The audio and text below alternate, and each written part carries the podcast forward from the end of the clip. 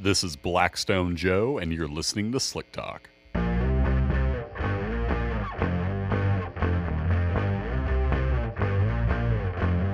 I say I'm an oil man, you will agree.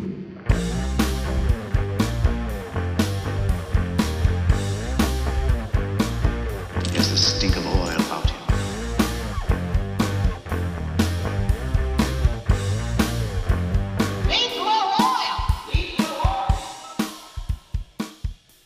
Welcome to episode 109, Maintaining the Stone. Thank you to all of our listeners for tuning into episode 108. That was a historic one. It was the first time I've had to step away from the mic, illness related reasons. Uh, pro tip do not get the flu. Um, but I want to thank my producer Josh for stepping in and taking care of our listeners on episode 108. It feels great to be back on 109, especially because I have a very special guest, Erik.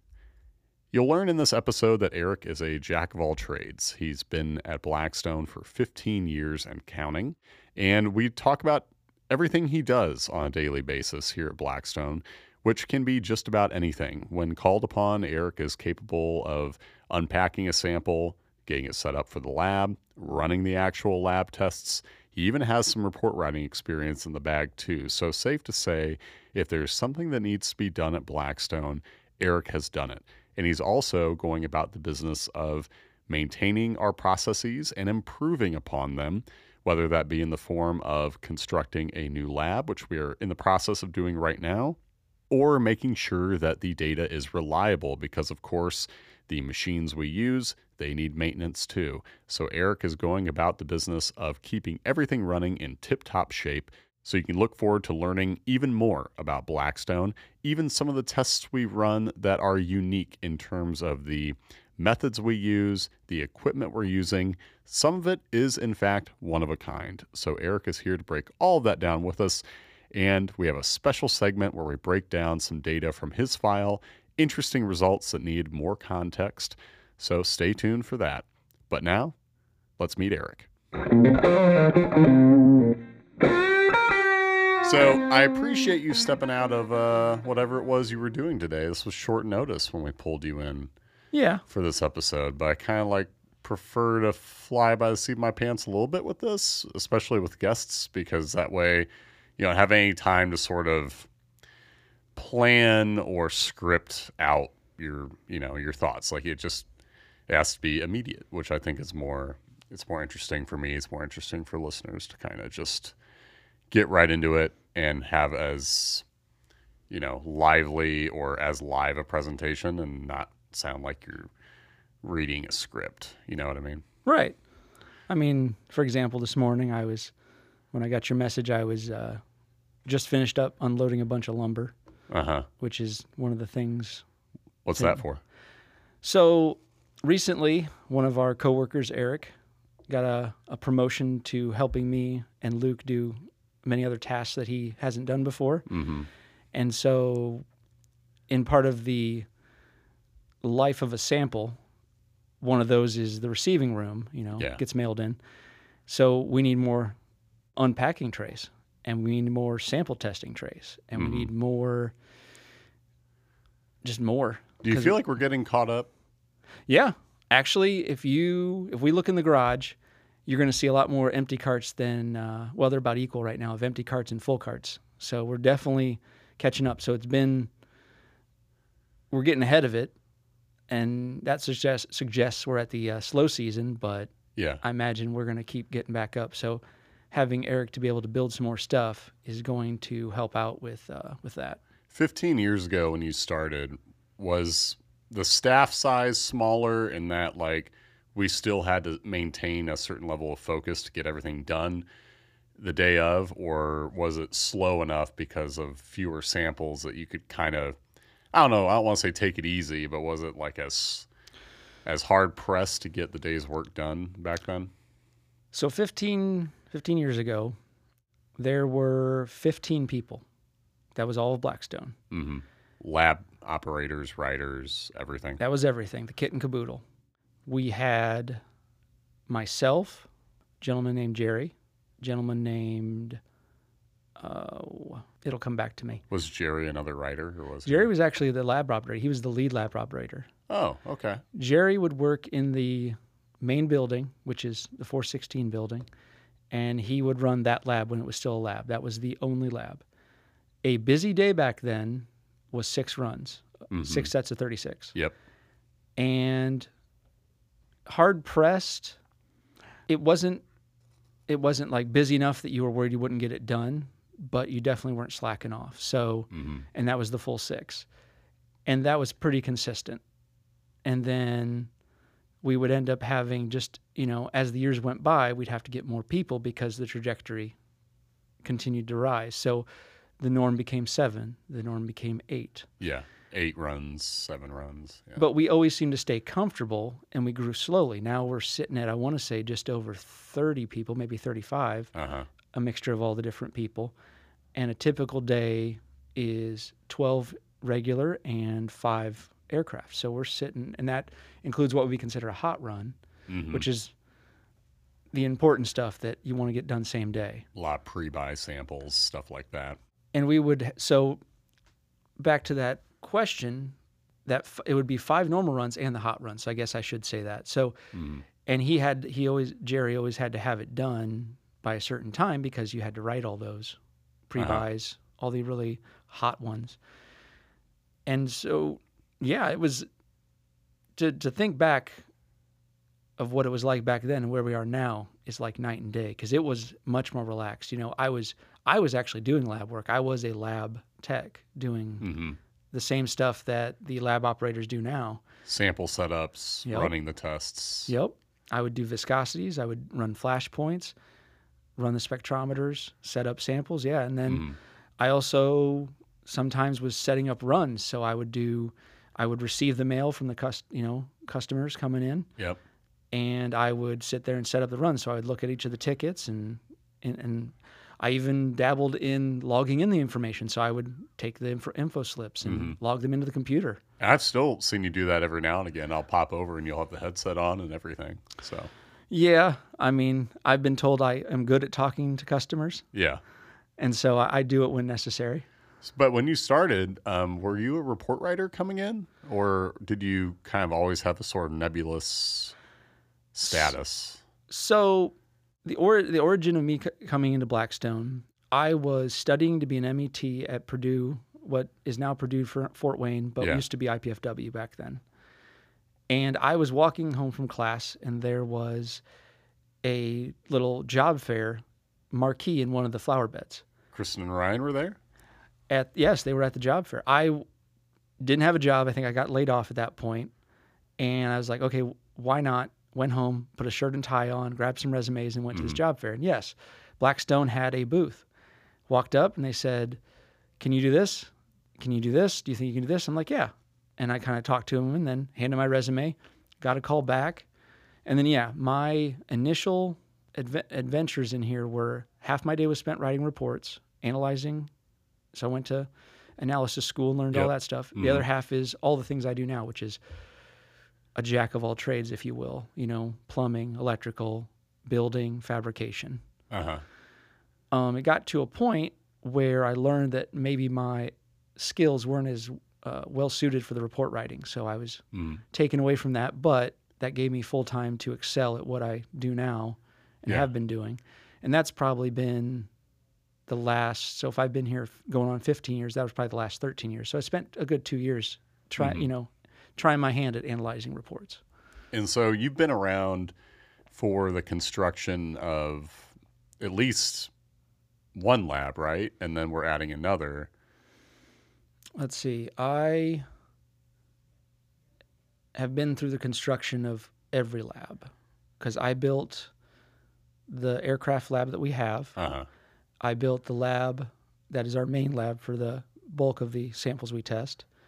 And I'm currently building our third lab, which will be the expanded version of the aircraft lab. So, what goes into building a lab?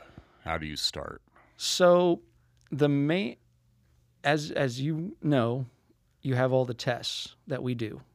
Spectral analysis, viscosity, flash point, and solubles tests. So the way I would I approach it is I break it up into those parts. I say, okay, which is the most um, time consuming and takes up the most space. In this case, it's the flash point. Right. So I started in this case with this lab is I said, okay, I need I need a hood because I got to exhaust all the the smoke from cooking the oil. So I get that set up, I get that hashed out, and I create kind of a drawings and I make sure I have a setup to where I know that's going to work. Then I look at the rest of the room and I say, okay, what other permanent features do I know I'm going to have?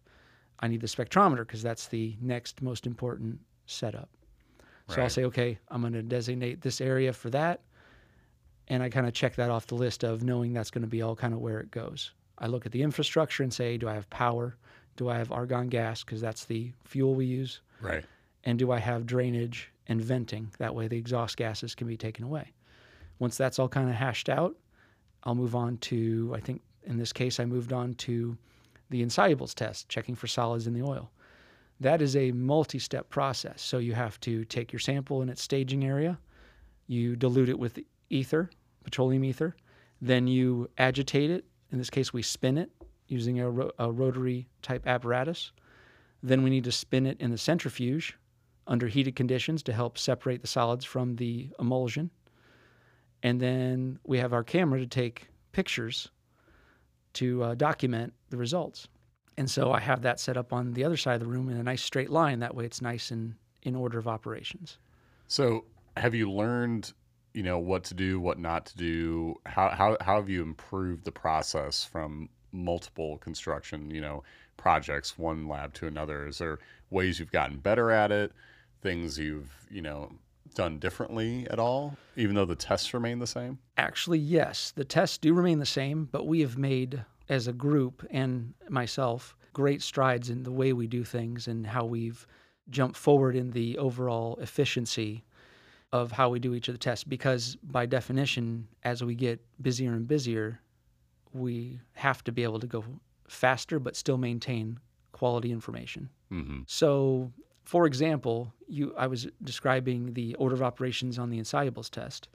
In the original lab that I built, which is now the aircraft lab, all those operations are crisscrossed across the room at different angles. That room is small, so it's not as inefficient. In the main building, we have a similar area, but it's a little bit wider, so you're walking a little bit further. In this new lab, I decided that the most efficient way is a straight line, so that improves upon it. We've also learned that we used to have the centrifuge up at about chest height. Well, not quite chest height, about waist height. Yeah. We found that it's actually much easier to handle if it's much lower. So we now lowered it down on its own little table at about kneecap height. It's easier on the arms. It's more efficient. So we've we've ventured into ergonomics. Where I, I try to look at ergonomics a lot because we do a lot of repetitive motions, and so if we can uh, minimize those, everybody feels better at the end of their day, especially when we're testing Yeah. the amount of samples we test. And one question I get every now and again from customers is how do we go about maintaining the quality in the tests, like quality control? How do we ensure the tests we're running are still producing valid results? So, like, what kind of maintenance goes into, say, the spectrometer, making sure that the spec data is reliable, or, you know, the viscometer? What are we doing, if anything, over time to make sure that the results we're pulling from these tests are valid? So for the spectrometer, it has a list of maintenance protocols that you have to follow. So changing certain, uh, there's cooling, there's a water with special uh, fluid in it to help to chill down certain components. So that gets changed regularly. That way, it's collecting data at an optimal level. Uh, we run standards periodically throughout every run at certain intervals, and that way those are known as checks. That way you can trust that your sample is the levels you say it is. So the iron is exactly what it is. It's there's no doubt. And if those le- if a check standard fails, then that is addressed before it continues on, and then the sample in question is rerun. That way you can say, okay, this last check failed. We need to back up, check it again, which is why we ask for the amount of oil we do. That gives us that uh, ability to retest and double check our work to make sure everything is valid. As far as the viscosity bath goes, those tubes are checked periodically with a uh, controlled oil that we know to be having exact viscosity, so a standard. They make viscosity standards. So you'd run that through the tube a set number of times, and then if you get the results you want, you know that that tube is correct.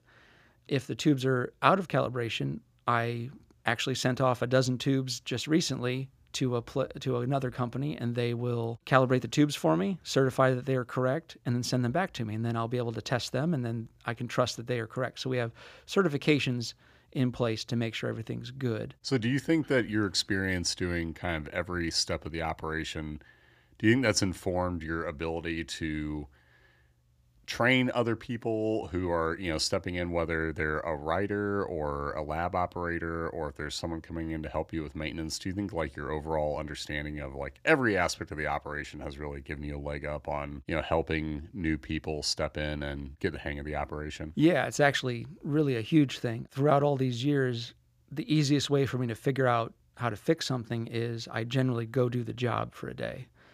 And then I'm usually able to figure out what's wrong. If somebody's, you know, it's kind of a running joke. If you want Erik to fix it, go make him do it, and then he'll get anno- he'll get annoyed about whatever it is that's wrong with it and hmm. fix it because it's obvious. If it's easy to, you know, if it's a a, a simple fix, you know, something you change the way the desk is oriented, you change the order of the operations you do, you change your setup. So it's it varies on a lot of things, but I do yeah, very much it's really awesome to be able to know everything cuz then I can step in and go, well, I did this this way, but I see how you're doing it this way. What if we combine the two and do it this way? What are some projects, if any, over the years that like posed a particular type of challenge and you were kind of just presented with a problem to solve and it was up to you to figure out what to do to maybe improve a process or correct, you know, some sort of procedure that, you know, wasn't working effectively? Because I have to imagine things are just presented to you as Erik, figure it out. And you do. But are there any over the years where you kind of were met with a particular challenge that was memorable and you kind of just had to work your way around it? Well, I have there's there's a few of those. Um, the most recent one is I'm redesigning the viscosity bath. So we use a viscosity bath. Well, when I first started, the traditional viscosity bath had a cylindrical shape. It was a cylindrical glass jar Uh-huh. with six viscometers, and then it sat in a bath of 212 degree oil using heating elements and a propeller to stir it up to keep it consistent. A few years back, we decided to switch to a aquarium version. We had custom aquariums made by a company using plate borosilicate plate glass, and Oh, they wow. actually fused them in an oven. Uh-huh. And so they're one of a kind; they don't exist. And we had them done to our specifications, and then we had to figure out how to. T- so instead of having these tubes in a cylindrical sh- orientation where you had to move your head back and forth to the left to see them all, they were stretched out into a straight line, so you could see them all at once. So that was working great. Then we moved up to 12 because why not? Mm-hmm. That's twice the amount of work at the same time, and you can watch them all. Yeah. So in the existing viscometer baths, we have an issue where we get what's known as kind of a fog. When the unit is shut off, the heating elements continue to stay very warm, and they will cook the oil, which is uh, white oil, Uh-huh. and they will fog up, and it'll it'll then condense on one the uh, safety. We have a safety aquarium that the main viscometer bath sits in. That's for just safety to make sure if heaven forbid it breaks, you can get away from it before any of that hot oil touches you. Uh-huh. Well, we found that the white oil condense in that aquarium and cause a little obstruction of view. So one of the things I've solved, at least I hope I've solved, is I created a gasket and the new setup for it that allows it to um, self, so it's all sealed up. So even though if it fogs, it just condenses right back into its own area. So far, so good. It's been going good for the last couple of days, but I'm going to give it a few more days to make sure I've solved the issue. Um, the control, we I we uh, I created a set of uh, light up buttons. So when the tests are running, the button will be lit up, and then when you press the button again, it shuts off. So it's more of you can at a glance tell which tests you have running because we running 12 at a time can Yeah. get get chaotic. And I mean, so that's a uh, one of the tests we do now. One that I'm still actually working through and has been a big challenge is getting the mail in, the receiving itself. That whole operation from start to finish is quite, you know, you have the mail unpacked. Then it's the ticket is uh, marked and then wrapped around its bottle and then put into place. And then the next young lady or young man will check it in. And then it goes to the setup and we set it up into runs and then the ticket leaves the bottle. So having those those two together is very important through that first few processes because if they get separated, it's incredibly hard to put them back together. Right. But also the m- amount of mail we get now on our busy times is I'm trying to find a way to make sure all that stays very fluid, but also we have enough racks and trays to actually hmm. do the work. because everybody, you know, you have people willing, but if they don't have a place to put it, it slows down the we'll call it the machine, if you will. Yeah, yeah. There's always going to be a bottleneck somewhere if you let it. Right. And ideally, and it's always been my thought that the bottleneck would be always living somewhere around the writing portion or the lab analysis portion, where the lab is pushing more data that can be written, which is nice because that can sometimes carry over depending on, you know, but then we get more writers, which makes it even better. So, I, obviously, in an ideal world, you'd have the perfect amount. The lab puts out just as much as the writers can write. Uh huh. But as you pointed out, there's always a bottleneck. But having the bottleneck in the receiving area means the mail backs up, and as you know, the mail never stops. Never.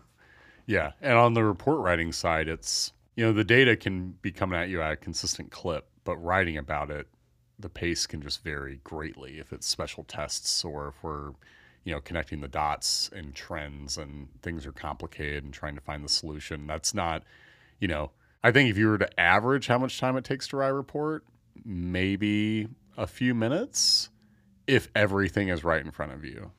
There's no reruns that need to happen. There's no uh, issue with the client information. The results are plain and there's no mystery going on. But then you'll come across a report where it will be 20 minutes, just depending on what the results are, you know?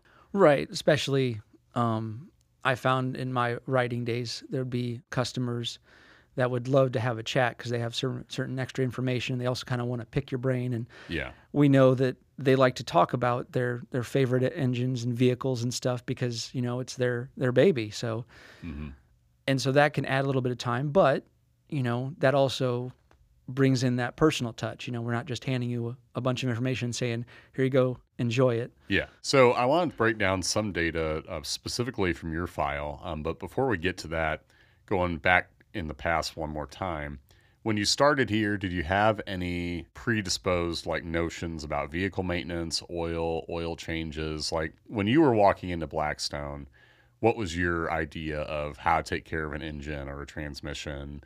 What were the thoughts or, or, or beliefs you had coming in with respect to engines and oil and all of that? Well, I do. I, I've always done my own oil changes, and I my son now drives it. But I had a I have a 2007 Chevy Trailblazer, and I always change the transfer case oil on that, which is a whole operation. So, I was I've always been mechanically apt, and so I've always done all my different maintenance brake jobs, teaching my sons how to do it too.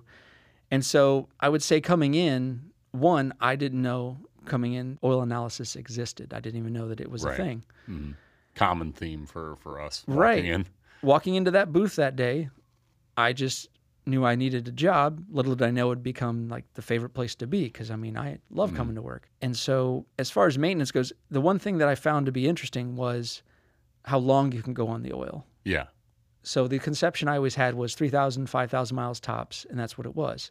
And you just went by manufacturers. But now, if you have information on it, you can tell that, oh, well, you can actually go longer Yeah. depending on your situation and your driving habits. So that was a big open, eye opener. The other one was the idea that oil is technically oil. A lot of overlap. Right. If mm. you have your favorite oil, I think that's great. I have my favorite ones just because they seem to work well. Like in the case of that Trailblazer I spoke about, if I put full synthetic in at 210,000 miles plus, it does not burn or lose as much oil as if I put conventional in. I can't really tell you why. I Uh-huh. could probably figure it out at some point, but I just know it works, so I stick with it Yeah. as far as uh, so yeah, I have a, I, I think I had a really good understanding of of uh, maintaining a vehicle. I think um, the the analysis of it though was actually kind of eye opening because I could see the different trends. Like it, I knew I'd I'd taken a trip and hauled a very heavy trailer. Yeah. It was cool to see that actually show up and say, well, there's your spike because you put str- you know extra strain on the whole system. Yeah. A little change in wear, maybe Yeah. maybe a lower TBN at the end of the run. Exactly. Like that. Yeah, yeah. That was also an interesting thing.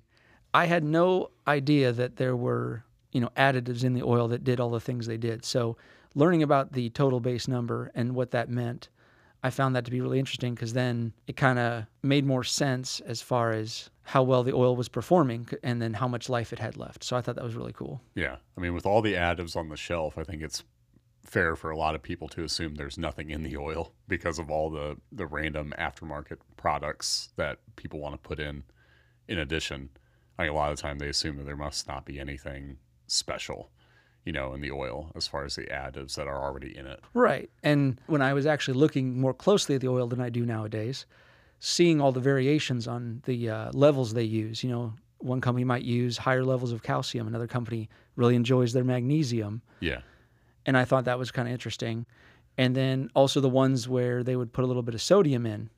I found that to be interesting because then you, you know, at the time you would say, oh, well, that's in this case, because that's, you know, why we ask you about what oil you use, because in this case, the sodium is thereby already. So it's not something that was came Yeah. from anywhere else. And that's if there's anything that's Blackstone related that's informed my choices, it's avoiding oils that use sodium just so I never have to wonder. You know, it's always very controlled where that might be coming from, you know, whether it's coolant or additive. And I, I do agree because I think I imagine at some point I consciously made that decision as well to say, oh well, I know X, Y, and Z use this. They're great oils, but I'm gonna avoid them just because I don't want to have to think about, you know, an issue that could mm-hmm. that isn't there. So now, without further ado, we have a segment called Explain That Sample, where I pull interesting data from your file that needs a little bit more context and you tell me the bigger story. So here's a sample, and the listeners will be able to find this on social media. I'll tell you the, the engine and vehicle if, if you might not be able to remember, because that is a rather dated report. We're going all the way back to 2009. But I thought the results were interesting because you did follow up on this vehicle and things changed. But in this sample, you can see a lot of metal, especially in comparison to the sample previous. So, do you remember anything context wise surrounding this sample? Well, given it's ten thousand miles, I suspect this is from my Chevy Trailblazer. Is So- that is that correct? It's the Dodge 3.9 V6, That's my Dakota. unit ID Mr. Black. Yeah, that's my Dodge Dakota. Yeah. Oh, what was this then? So back at that point, 10,000 mile interval, so quite a big jump. And obviously, you can see the increased wear to go along with it. But do you have any idea? Can you remember back to where things went from there? Did you get rid of the vehicle? Well, we we aged out of the vehicle. Um, having children causes you to kind of need to get a bigger vehicle. It was a it was a cab and a half, so it really didn't have the space for more than just one of our children at the time. Mm-hmm. So that yeah, this takes me back to when my uh, my oldest was oh right around still in a car seat because I remember putting him in the middle behind us. I would say, if memory serves, back then, while I mentioned earlier about my uh, knowledge of maintenance, back in 09, this was when I had just started. I ended up finding that uh, you know money was a little uh, tighter back then, so I didn't get to do the maintenances as often as I should. Looking at this, it suggests I needed a new air filter, among other things. Definitely. We have a spike in silicon there. And I'm guessing that 10,000 mile interval was probably at the time me neglecting to change it because I, if memory serves, I don't think I like to do an oil change that long in that particular vehicle. The Trailblazer is why I guess the Trailblazer is because that one actually, its oil life monitor usually kicks off at around 10,000. Nowadays it's closer to eight because she's, you know, 210,000 plus, it's getting older. But that used to be the interval at all times, which was always nice. I find, I find it to be a really, um, you know, the longer interval. I find that to be a really common theme with like a lot of Blackstone employees. Is you you have whatever thoughts you have maintenance wise coming in, and then you learn what, what you're mentioning earlier about oils usually being able to stay in use longer than, of course, the 3,000 mile rule that we have all heard, and then even longer than what the manual says.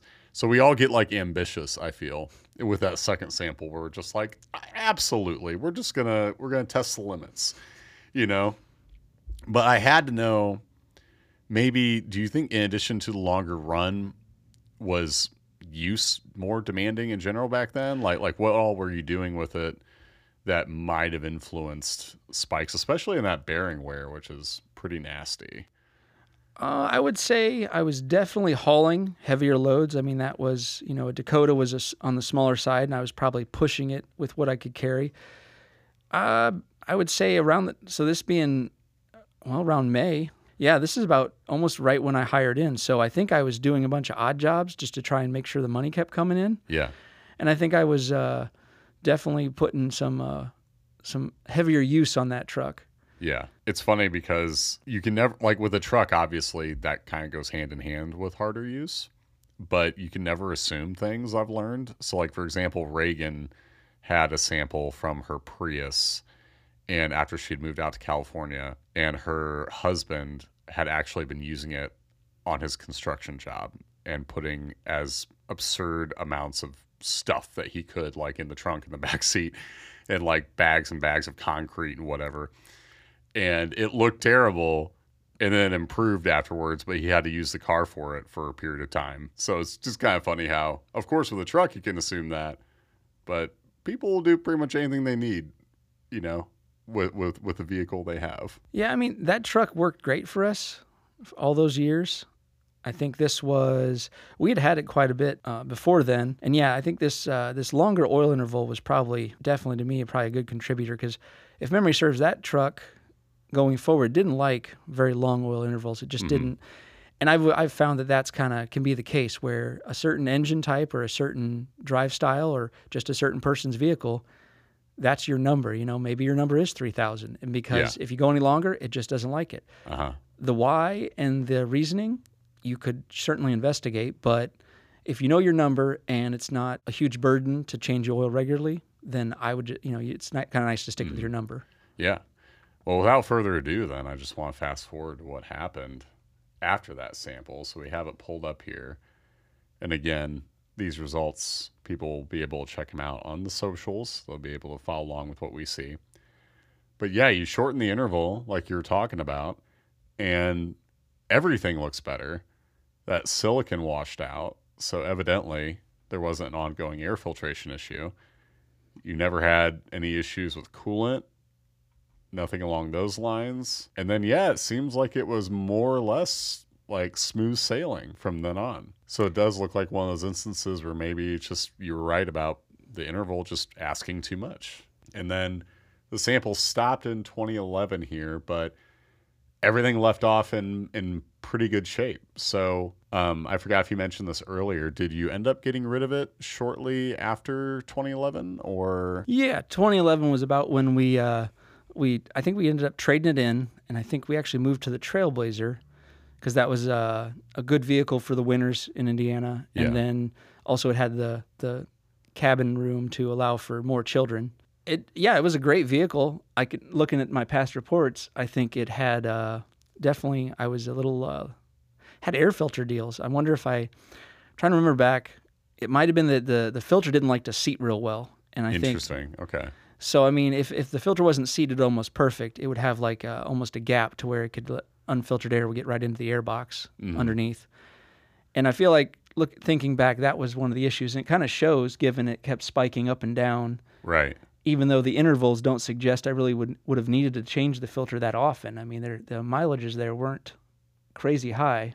And if it weren't for the samples, I mean, that would be a pretty tough issue to know that you have, right? Like the filter not quite seating properly. Because, I mean, I figure you install it, you're going down the road however long, unless you have an oil report to tell you that you have a spike in silicon, you might not assume anything's wrong, right? Or, Oh, very much so. I mean, that's one of those maintenance things that, you know, us talking about how your preconceptions of what maintenance is required. The air filter has been like one of my big ones, and I it probably stemmed from that Dakota, in that I wanted to make sure it was one of the things I took more care with because it's surprising how much that can add to wear in your vehicle, you know, when it accumulates. So, you know, in my in all the vehicles I had so far, I'm very conscious of okay, are you seated properly?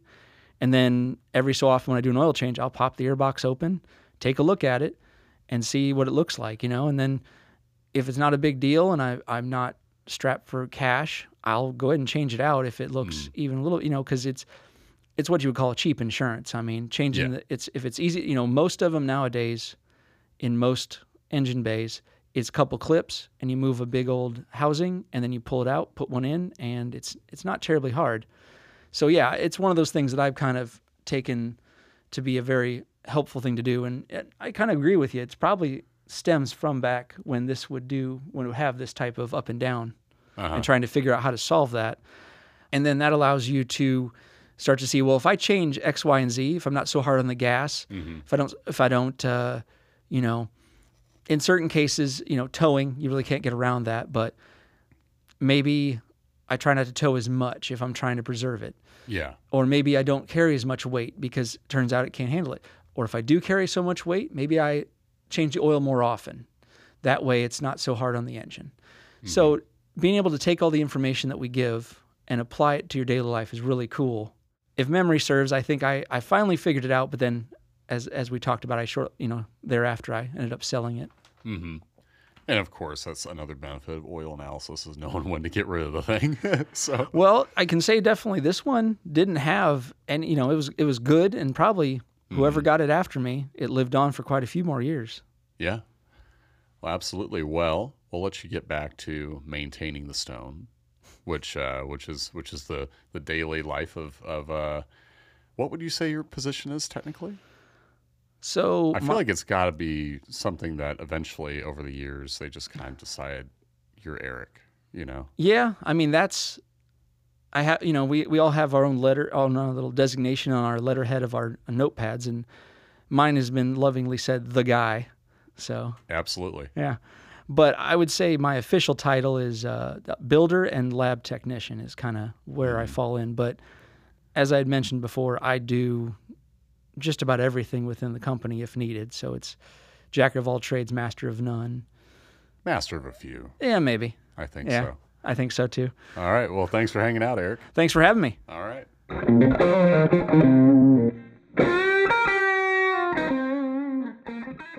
All right. I hope you all enjoyed listening to Erik and I. That was a fun talk for me because even though I've been around a while and I've known Erik for a while, he still does so many things around Blackstone that even I was interested to learn more about because as a report writer, I'm mainly looking at the data. So while I'll see Erik around the building here or there, there's always so much going on, so much that he has to do and take care of that it was informational for me as well. And I hope you enjoyed learning more about the stone through the lens of Erik. If you liked what you heard today, don't forget to rate, review, and subscribe. Thanks so much for listening. We'll be back soon with episode 110. This is Blackstone Joe signing off.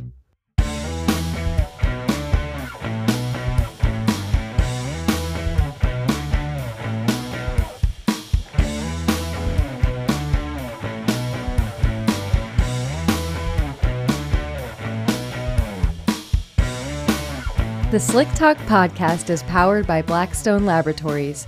If you're ready to start your oil analysis journey, visit blackstone-labs.com to order your free test kit.